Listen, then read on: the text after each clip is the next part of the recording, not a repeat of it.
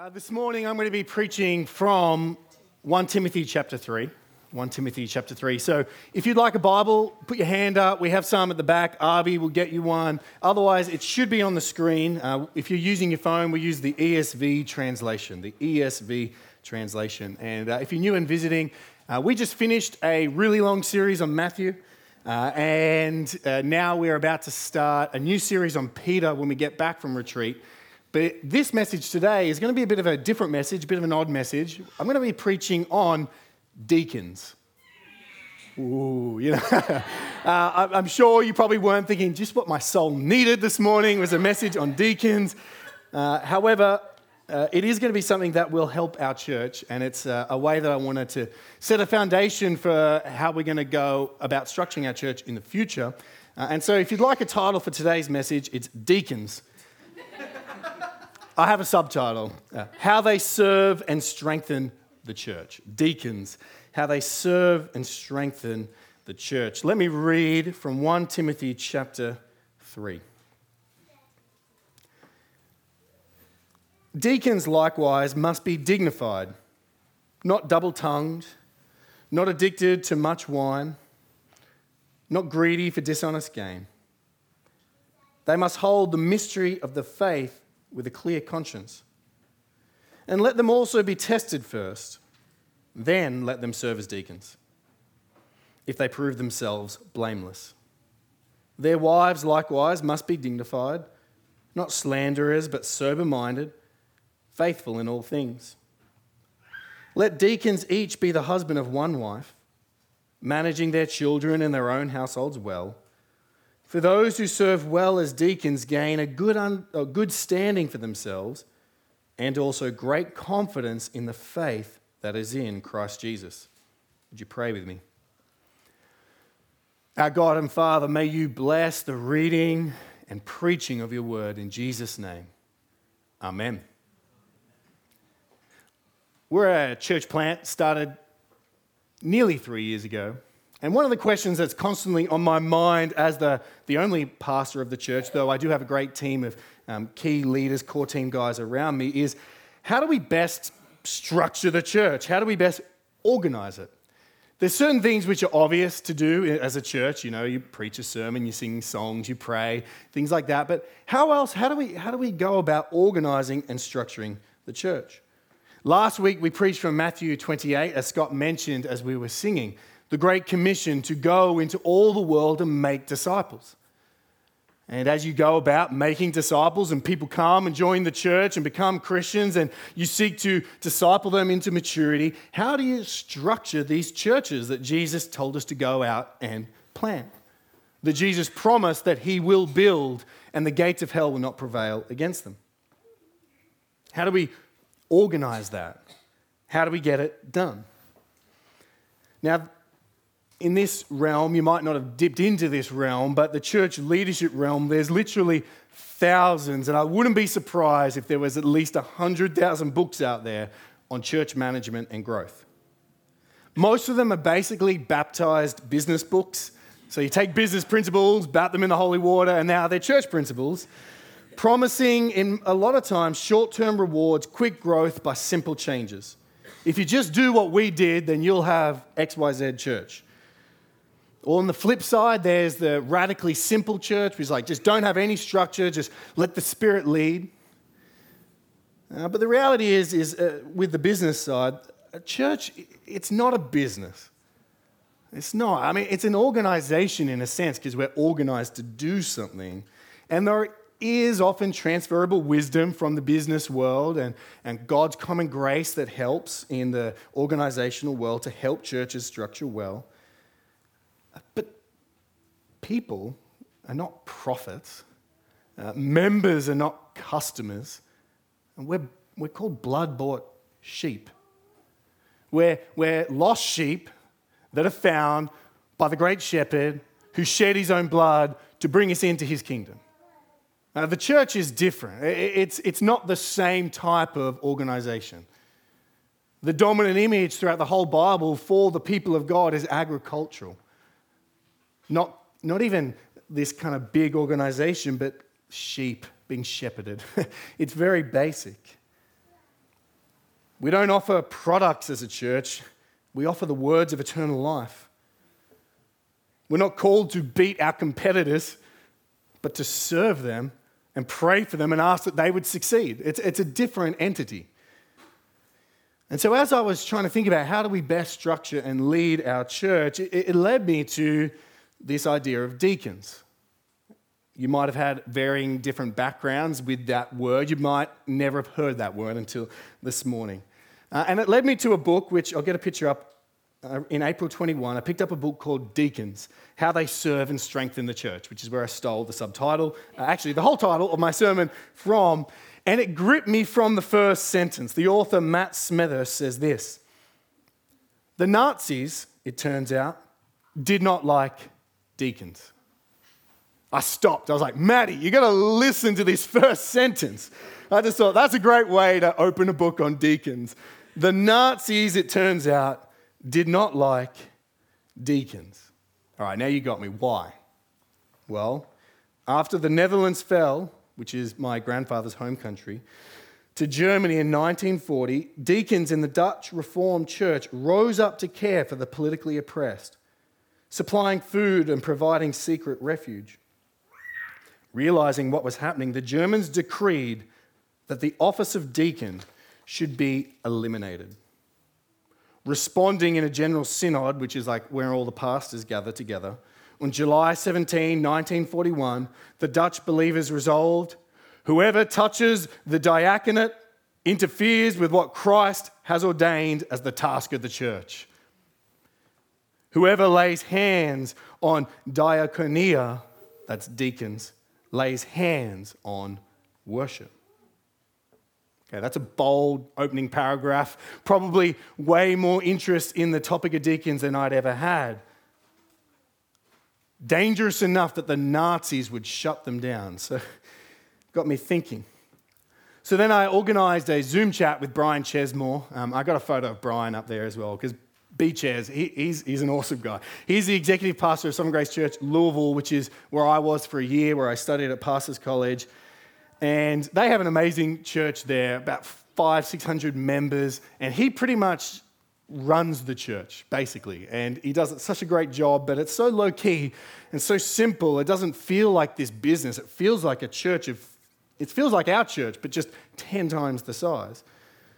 And I, I wanted to meet with him and ask him, how do you do it? Like, how do you, how do you run a church? How do you organize it? And uh, the only time he could do was on a Thursday night um, at 11 p.m. my time. But I was like, okay, I'm going to get some time with Brian. So I finished life group and then went out to my office, opened up my Zoom, and I put to him all the ideas I had about how I think I could run a church and et cetera, et cetera. Uh, he said, yeah, that, that, that's good. That, that's, a great, that's a great plan. You can do that.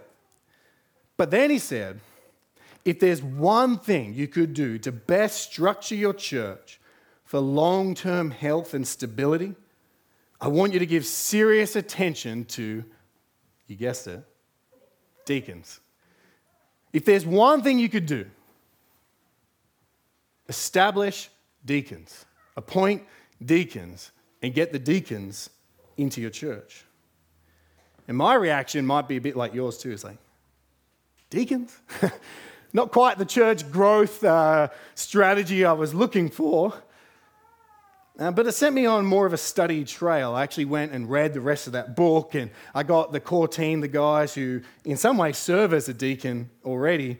Um, and we all read that book. We listened to a sermon by Jeff Purswell. Uh, we got the wives to listen to it as well, just to gain a theological understanding, because it's not really in my background. I grew up in an Anglican church, and deacons in the Anglican church is kind of like your stepping stone to becoming a real minister.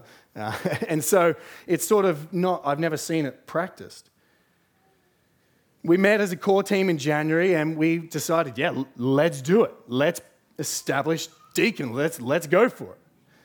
And then 2022 hit and we got a we changed venues, we had retreat, we had so much happen, and I had to park it, and we just weren't able to put it into practice. But I parked it at the very time we as a church probably needed deacons more than ever, needed that clarity, needed that role. And so here we are, six months after that, ready to restart it and get it going. My aim this morning, and uh, for all of us, is that we would have a biblical perspective of what deacons are, where the office came from, how it's meant to function, um, and who is meant to be involved in it. Matt Smethurst says in his book, Show me a church with distracted pastors and a derailed mission, and I will show you a church without effective deacons. I read that line, I was like, yeah, I, that's not us by God's grace, but if we were to continue to grow, I think we could head down that line. I am easily distracted, um, as you might know, and I do not want the mission of God to be derailed. So I'm leaning in to deacons. So this morning, my hope is that we would see how deacons serve and strengthen the local church and how we can establish deacons here in our church so that we can protect the mission so that we can make disciples of all the nations for the glory of God.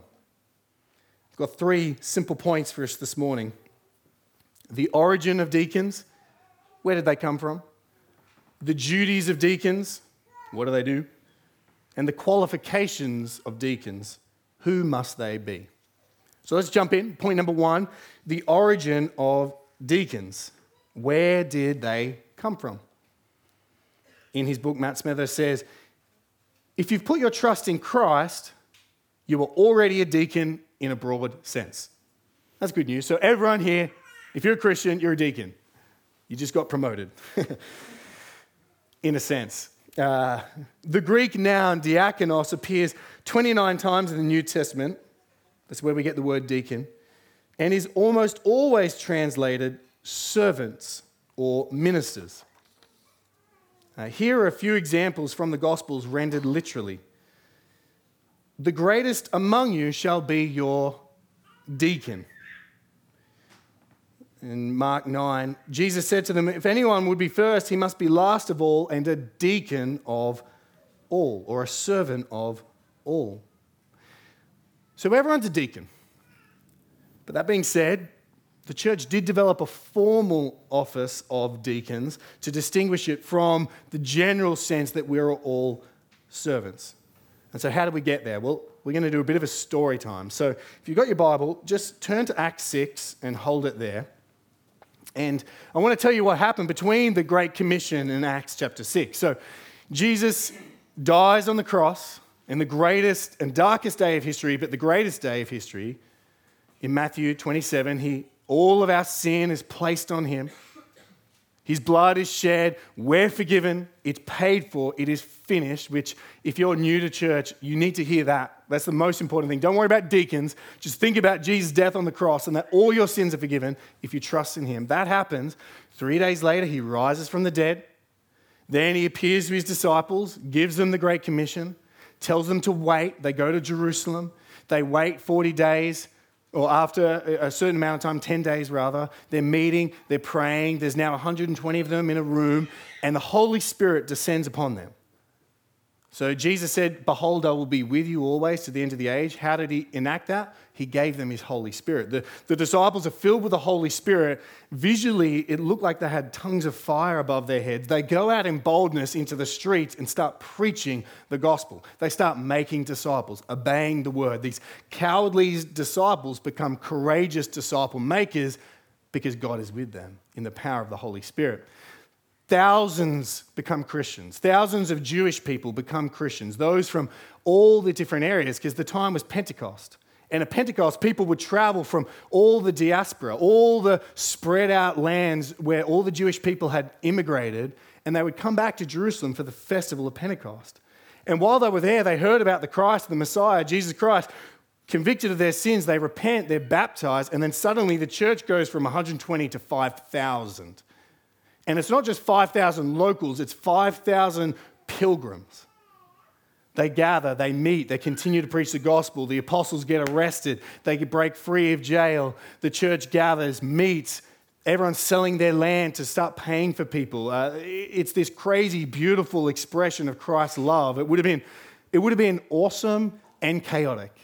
Anyone that wants to go back to like the early church, you're like, okay, awesome but chaotic. You could end up in prison, you could be killed. Do you really want it? Uh, it's not just all sitting around in house churches eating bread, it was, it was full on. But then this problem arose. You've got thousands of people just become Christians. They've left their homeland, they've stayed in Jerusalem. So they went on a pilgrimage and never went back. The church is swollen, and now you've got this difference between people who are Jewish by nation and heritage and blood and who live there, and people who are kind of pilgrim Jews, um, Hellenists, the Acts chapter 6 passage tells us. And there's this moment in early church where the entire thing could have been shipwrecked. The entire thing could have been divided, and the whole church could have split. And that's where we are in Acts chapter 6. Now, in these days, when the disciples were increasing in number, a complaint by the Hellenists, that is, Greek speaking Jews, those who weren't brought up in Jerusalem, arose against the Hebrews because their widows were being neglected in the daily diakonia, the daily distribution, in the daily service. So, what they did was they established for all the widows who didn't have money, they didn't have Centrelink, they were dependent on their daily food from this charitable organization of the early church. But the problem was is that whether it was ill intent, accidental, the, the Jewish widows were getting fed first, and then by the time they got to all the Greek speaking Jewish widows, they were being left out. And so, as you can imagine, there was this, you know, people rising up saying, hey, this is not right. Our, our widows are missing out. We're putting all this money in. What, what's going on?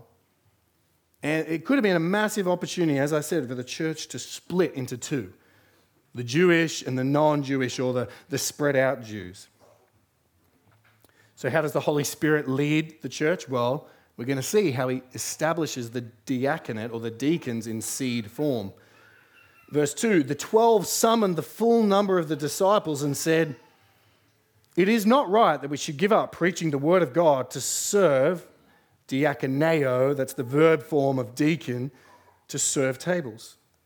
Therefore, brothers, pick out from among you seven men of good repute, full of the Holy Spirit and of wisdom, whom we will appoint to this duty but we will devote ourselves to prayer and to the ministry or the diaconia of the word.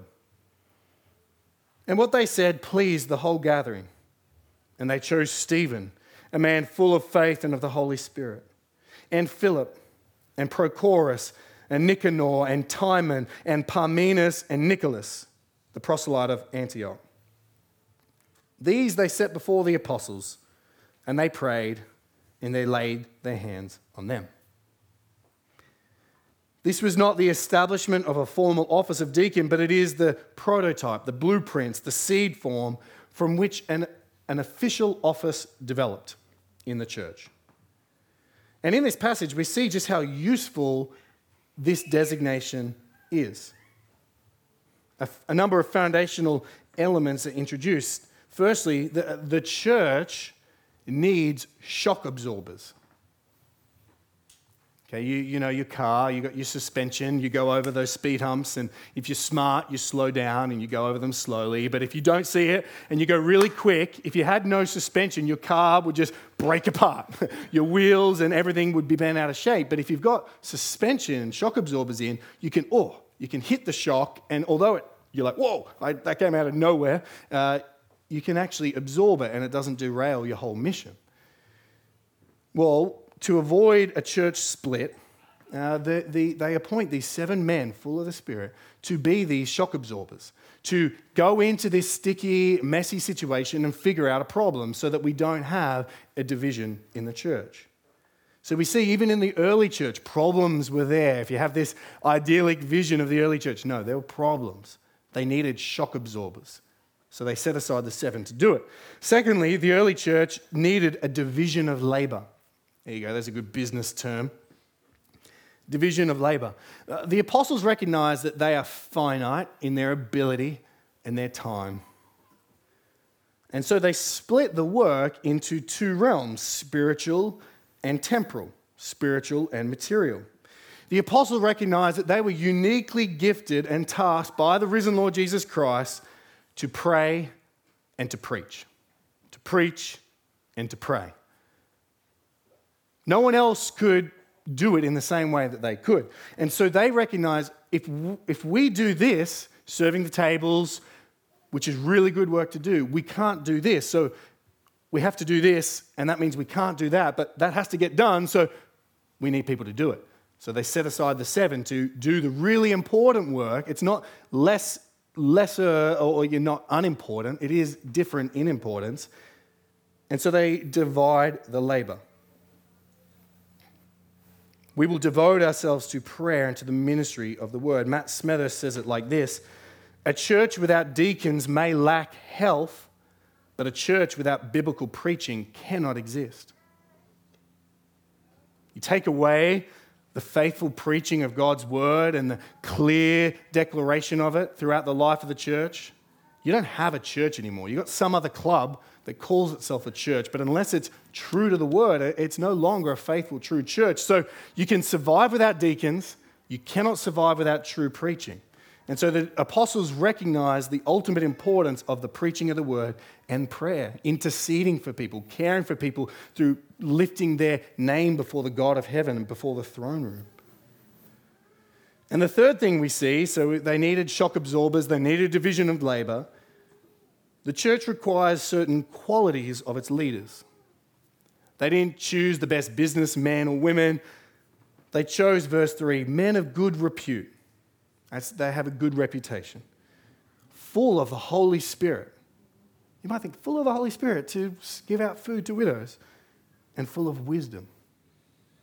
They had qualities they needed. They needed men they could trust, men that could look at this problem and come up with a solution that was led by the Holy Spirit so that it wasn't just human and material. So they were doing a, a temporal thing. They're serving the material needs, but they're doing it by the power that God supplies so that God would get the glory alone.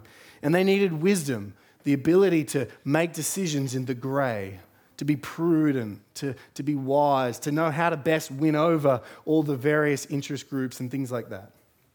And notice that they actually chose seven men with Greek names. They didn't actually choose Hebrew men, they chose Greek speaking men. And whether or not they were in charge of all the distribution for all the widows, Hebrew and Greek, or just the Greek, we don't know. But nonetheless, we see that they have a multi ethnic leadership team now. And what's the result? Look at verse 7. Luke, who wrote this, doesn't want us to see, doesn't want us to miss seeing this. And the word of God continued to increase.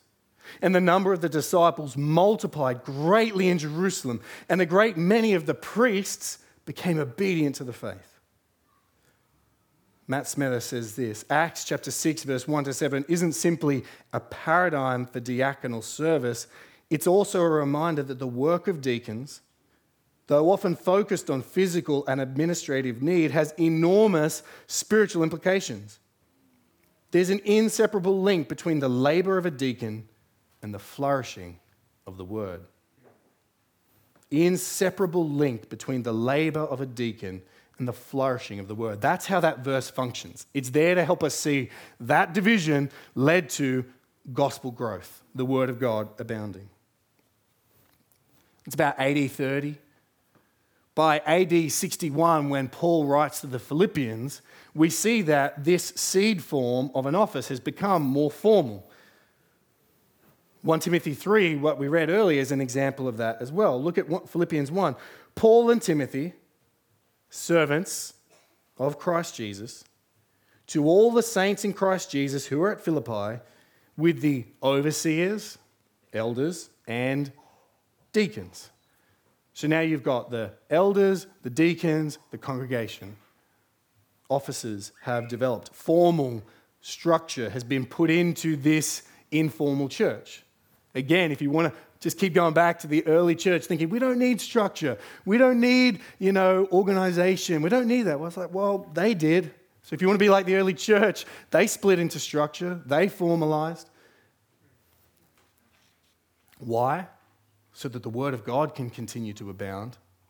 So that the most important isn't shadowed by still important tasks, but those of lesser importance. All right, so that's the origin.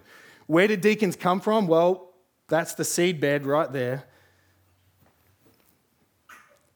That was good for the early church, but what role did deacons have now? That leads us to point number two the duties of deacons. What do they do? It's a varied congregation. I'm not sure what your experience of deacons has been. I shared a little bit about mine. Um, never really knew what the term was, just thought it was a Southern Baptist thing. Uh, Southern Baptist churches seem to talk about it a lot from my reading. Perhaps you've seen a great expression of deacons, or maybe you've seen a really unhealthy expression. In his book, he, he kind of gives these little um, lame ish versions of, of uh, what you might have seen. You might have seen pastor in training Peter. Uh, that's the deacon, like I saw, deacon as a stepping stone to becoming a minister. You might have seen toolbox Terence. Uh, he's a deacon in the church because he's handy. He knows what to do, and so they make him a deacon. Spreadsheet Sam. Uh, deacon because he's financially savvy. He knows his way around the calculator and he's good with numbers, so let's make him a deacon. Corporate Cliff. Uh, deacon because he's good at management. He's successful in the business world. So let's get him onto the church deacon board so that he can make this church successful. Well, you might have seen Veto Vinny.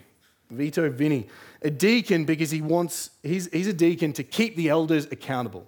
He vetoes things. He's like, okay, the elders want to do this. Well, I don't trust you guys. My instinct is no. That's Veto Vinny.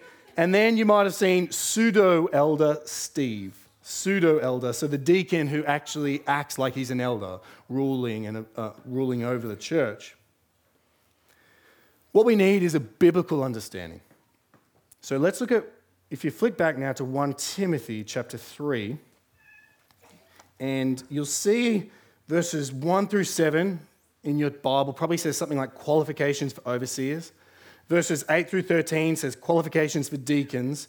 And then verse 14, the Apostle Paul says this, directly following I hope to come to you soon, but I'm writing these things to you, that's Timothy, his younger apprentice, so that, so all this instruction that's come before, if I delay, you may know how one ought to behave in the household of God. So I'm giving you these structures so that you can structure the churches in my absence. And what is this church? Well, it's the church of the living God, not a business, a pillar and buttress of the truth.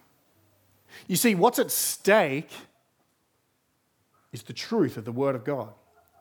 I want to best order the churches with elders and deacons so that the church will be a pillar of the truth. What do pillars do? They hold things up. So, holding up the truth through right structure, that's what elders and deacons do. And a buttress, the front of a, a wall, to protect the truth. So, by rightly ordering and structuring a church, we uphold the truth, the word of God goes forth, and we protect the truth from error from immorality. That's what Paul's intent is. And so he establishes and, and makes sure that Timothy goes throughout Ephesus and the other churches, appointing overseers, elders, pastors, all the same word group, bishop, whatever you call it, it all means the same thing, and deacons. Now, if you read through the New Testament, there's actually a lot on what it means to be a pastor. It's a clearly defined role. You can put it all together, and it, it's, it's easier to see. Uh, pastors are called to lead the church, pastors are called to feed the church. Pastors are called to care for the church, to serve the church, to equip the saints in the church for the works of ministry, and to protect the church. That's what elders, pastors, overseers are meant to do. But deacons, other than Acts 6, there's there's no description as to what they're meant to do. There's no one liner, even. And Act 6 isn't even the formal office of deacon, so what are we meant to do? Well, the way I, I look at it is I, I, think perhaps that there's intentionality in that. That, that if you look, the clue is in the word deacon. It's a common word which just means servant someone who serves, someone who is appointed to serve other people. And so elders rule and govern the church. That's their job. And deacons, well, deacons, deacons serve at the leadership and in the structure and in the way that the elders would like them to. So rather than defining in Holy Scripture for one church what deacons ought to do, it's, it's probably left open so that in each church with various needs. And uh, the, the needs for deacons at Sovereign Grace Church Parramatta is different to Sovereign Grace Church Wahroonga, different to Sovereign Grace Church Addis Ababa, Ethiopia. There's breadth there. So the clue is in the word deacon, and the clue is in the passages too. If you study verses 1 through 7, you'll see the qualification for elders. You study the rest of the Bible, like I said, you'll see what elders are called to do. And if you compare it to the qualifications for deacons that I read in verse 8 to 13, you'll notice that there's omissions. Deacons are not called to be able to teach. That's not a requirement of a deacon. Pastors, elders are called to be able to teach, to preach the word of God, like the apostle said preach and pray. Uh, deacons are also not called to rule or govern the church anywhere in Scripture. And so we have a, a division elders lead and rule, and deacons serve. And so the clue is in the title, the clue is in what's omitted from um, what's in Scripture. And so, what are deacons then? if we don't have much to go on, well, the best definition I came across was from a theologian called Alexander Strauch. And he says this Deacons are formal assistants to the elders. That's one way. So when you think deacons, think formal assistants to the elders. Everyone in the church is a deacon, but there are some who are set apart by the elders to be their formal assistants, to help the church go forward in practical and temporal and material ways so that the elders can ensure that the preaching and the prayers are protected. Formal assistance to the elders. You could say that they, in a sense, they help execute the vision of pastors or the elders by serving the church in practical matters through mobilizing and stabilizing the saints of the church. They help to execute the vision of the elders by serving the church in practical matters through mobilizing and stabilizing the saints. Deacons are meant to be men, and I'll also argue women uh, in a moment, who are constantly thinking, how can I best serve my local church? How can I best help the elders to make sure that we're a church knowing, applying, proclaiming the glorious gospel? They're constantly thinking about possible needs, possible hurts, and divisions, and they're looking to see what's not working, not so that they can complain about it or critique it, but so they can solve the problem so that the word of God goes forth. That's, that's how deacons are meant to see themselves. Matt Smethurst says in a similar sentence a church without biblically functioning deacons will be perpetually distracted from its central mission of making disciples. Another way of thinking about it is how Jamie Dunlop has put it elders lead ministry, deacons facilitate ministry, and that word ministry means serving. The congregation does ministry. Now, in a business mindset, we'd think we pay the pastor to do the work. But actually, in a biblical mindset, my job is to preach the word and equip the saints for the works of ministry. Elders lead, deacons facilitate, congregation does. Mark Dever makes it, hopefully, maybe this will clarify. If the elders say, let's drive to Pittsburgh, it's not up to the deacons to come back and say, no, let's drive to Philadelphia instead. They can legitimately come back and say, well, our engine won't get us to Pittsburgh. Perhaps we should reconsider. And that's very helpful. But in general, their job is to support the destination set by the elders. You see that dynamic?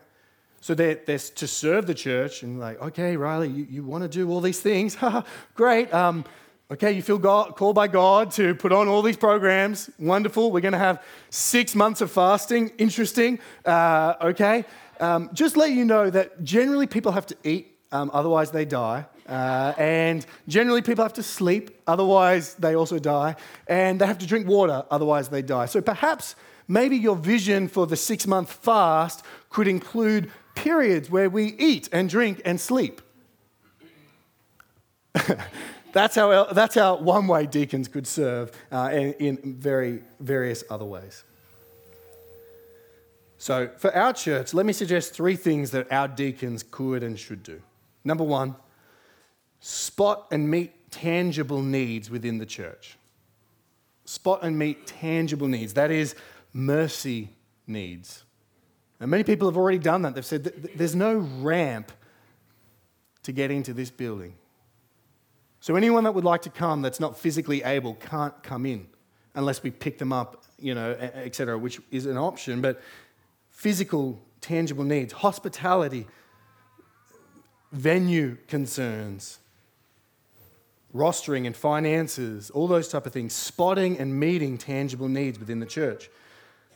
Secondly, promoting and protecting church unity.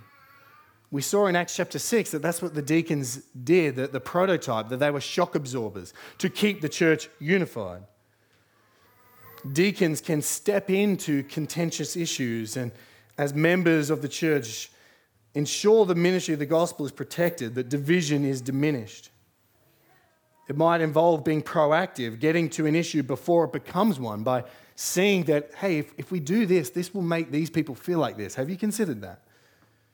Or it might be reactive. Hey, there's an issue that's occurring. How about I'll step in and I'll go speak to them and, and I'll help figure a solution for that out so that we don't have division. So, spotting and meeting needs, promoting and protecting church unity.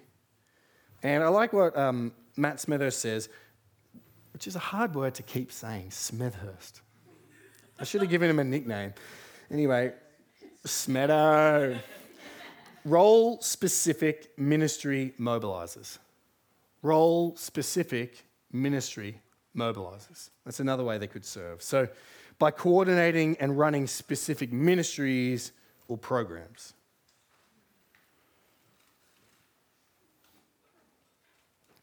Now, let me give you an example of what this looks like. At the end of his book, Smedo has some testimonies that come in from around the world, and I chose one from China. Here's a story. I pastor an underground church in China, and on the Lord's Day, we gather for worship in a rented hotel ballroom. For a while, our home groups were assigned on a rotating basis to arrive early and stay late, setting up before the service and cleaning up afterwards. Sounds similar. Uh, responsibility also included preparing the elements for the Lord's Supper, welcoming new people. Some complaints arose, however, for understandable reasons.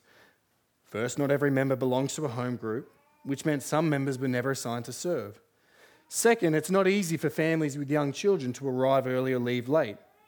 And besides, the kids would often make things messier while everyone else cleaned. Preach. All of this led to some single members feeling frustrated, some single members, right, feeling frustrated because they ended up doing most of the work. I should also mention we didn't have money to hire a cleaning person, nor would it have been wise to do so for security reasons.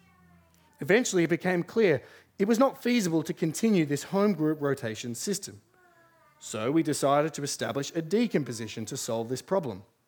We installed a qualified brother into this facility and hospitality role and asked him to develop a plan to solve the problem. He soon presented his plan to our church's leaders and we approved it. The new system under diaconal leadership is a great improvement. All the members know their responsibilities and have been encouraged to love one another more and to better care for families with young kids. For the elders, it's been an excellent opportunity to teach the congregation about sacrifice, love, and faithfulness. So often, a deacon's job is to diminish conflict in the church. The best ones, I believe, do crucial work with no dramatic highlights. I'm so grateful that God has used deacons in our church to help our people grow. So there's a good example in underground China how deacons function. So that, that's what a deacons do formal assistance to the elders to help facilitate ministry, spotting problems, absorbing shocks and quelling problems, uh, and mobilizing the saints for ministry in various ways. So that leads us to the final point Point number three the qualifications of deacons. Who must they be? So you might be wondering, am, am I a deacon? Should I, should I be a deacon? Well, it's interesting that if you look at verses 8 to 13 and, and you note what I said previously, Paul is far more concerned with who deacons are than what they do. This is the defining characteristic of leadership in the Christian church is it's a character based qualification before it's competency based. Character comes first, and then your skills and your competency. And so Paul addresses his attention not so much to what deacons do, but the type of person that they ought to be. Their, their character is paramount. We must have the right type of person in the role, otherwise, they'll just make things worse. And so, Paul outlines the type of person that we should be looking for in our church to be a deacon. So, let's look through verses 8 to 13, our text for this morning, just briefly. Don't worry. Verse 8 Deacons likewise must be dignified, not double tongued, not addicted to much wine not greedy for dishonest gain. A deacon should be a dignified person. They, they should have a certain level of respect. They should be honored amongst the congregation outside of their title, but just for who they are. And Paul notes in, in a summary form that really they ought to be someone who's self controlled, not their tongue doesn't wag easily they're not drinking too much. They're in control of their appetites, their financial appetites also. They're likely going to be involved with money and making decisions and, and all those type of things. So they need to be in self control of their desires. Verse 9, they must hold the mystery of the faith with a clear conscience. What, that, what Paul means there, I think, is that they must understand and know the gospel. Uh, deacons aren't meant to just be people who know how to get stuff done, but they're theologically informed. They, they love Christ. That's why our, our mission statement as a church is church passionate about knowing the gospel. Deacons aren't exempt from knowing the gospel ever more deeply. Um, if you want to be deacon or you're looking who should be deacon in our church, it's someone who reads the word, studies the word, knows the word, knows Christ himself, doesn't just know theology, but knows Jesus himself, loves Christ. They hold the mystery of the faith with a clear conscience. That means that they aren't ruined by perpetual falling into sins that ruin their integrity and their conscience. They don't have a wounded conscience because they're falling into scandalous sin all the time. That's why Paul says in verse 10 let them also be tested first, then let them serve as deacons, if they prove themselves blameless. So there's a trial and error period let's see. Let's see what they're like just in their normal life. In a sense, deacons choose themselves. You don't need to appoint them. Like, you're probably already thinking of people in the church. You're like, oh, yeah, it's them. They're a deacon. They're already proven themselves. They're already blameless. That is, there's no obvious, outrageous sin that dominates their life. They're not sinless, but they're blameless. You can't be like, yeah, they're constantly doing this and they just won't change.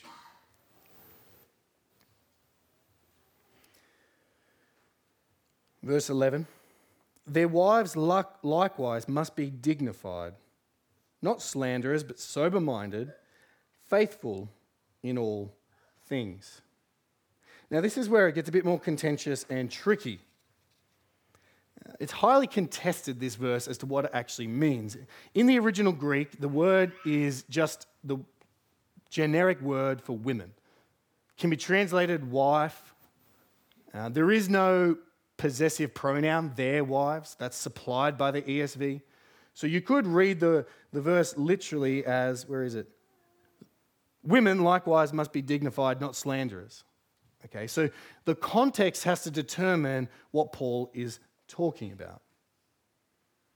I believe it's permissible, and I'm comfortable with actually ref- this referring to women who serve as deacons or wives of deacons, but basically serving as deacons. I don't believe that the, the role of deacons is reserved only uh, for males, although some churches in our Sovereign Grace Churches movement would believe that. Um, I don't, I, am comfortable with an open diaconate uh, because the role of a deacon doesn't overlap with the role of the pastors. 1 Timothy chapter 2 verse 12 which you might walk out if you you know, just read this in isolation, but if, if this verse troubles you, come and talk to me afterwards and I'll explain what it means. Paul says, just a chapter before, I do not permit a woman to teach or to exercise authority over a man, rather, she is to remain quiet. There's a lot we could say about that, but in short, Paul's saying women can't be elders because elders are called to preach and to govern and lead the church. But the role of a deacon isn't to teach or to govern the church, it's to be a formal servant, a formal slave, if you like.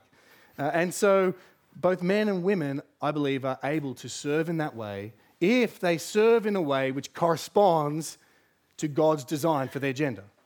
So, male deacons serve like males deacons, and female deacons serve like female deacons. We still uphold God's pattern for gender all throughout, from Genesis 1 through to Revelation. It's the same picture, a beautiful picture of complementarity, a way in both equal. Men and women have equal value and dignity and worth, but different roles in the local church and in the home. Roles that are established by God. And in our day and age, it's a very controversial thing to say, and I understand if you don't like it, that's okay. Um, you can, let, let's have a conversation about it. You don't have to be on board with that right this very second, but I'm just explaining what I think the Bible says about it and how I teach it in this church.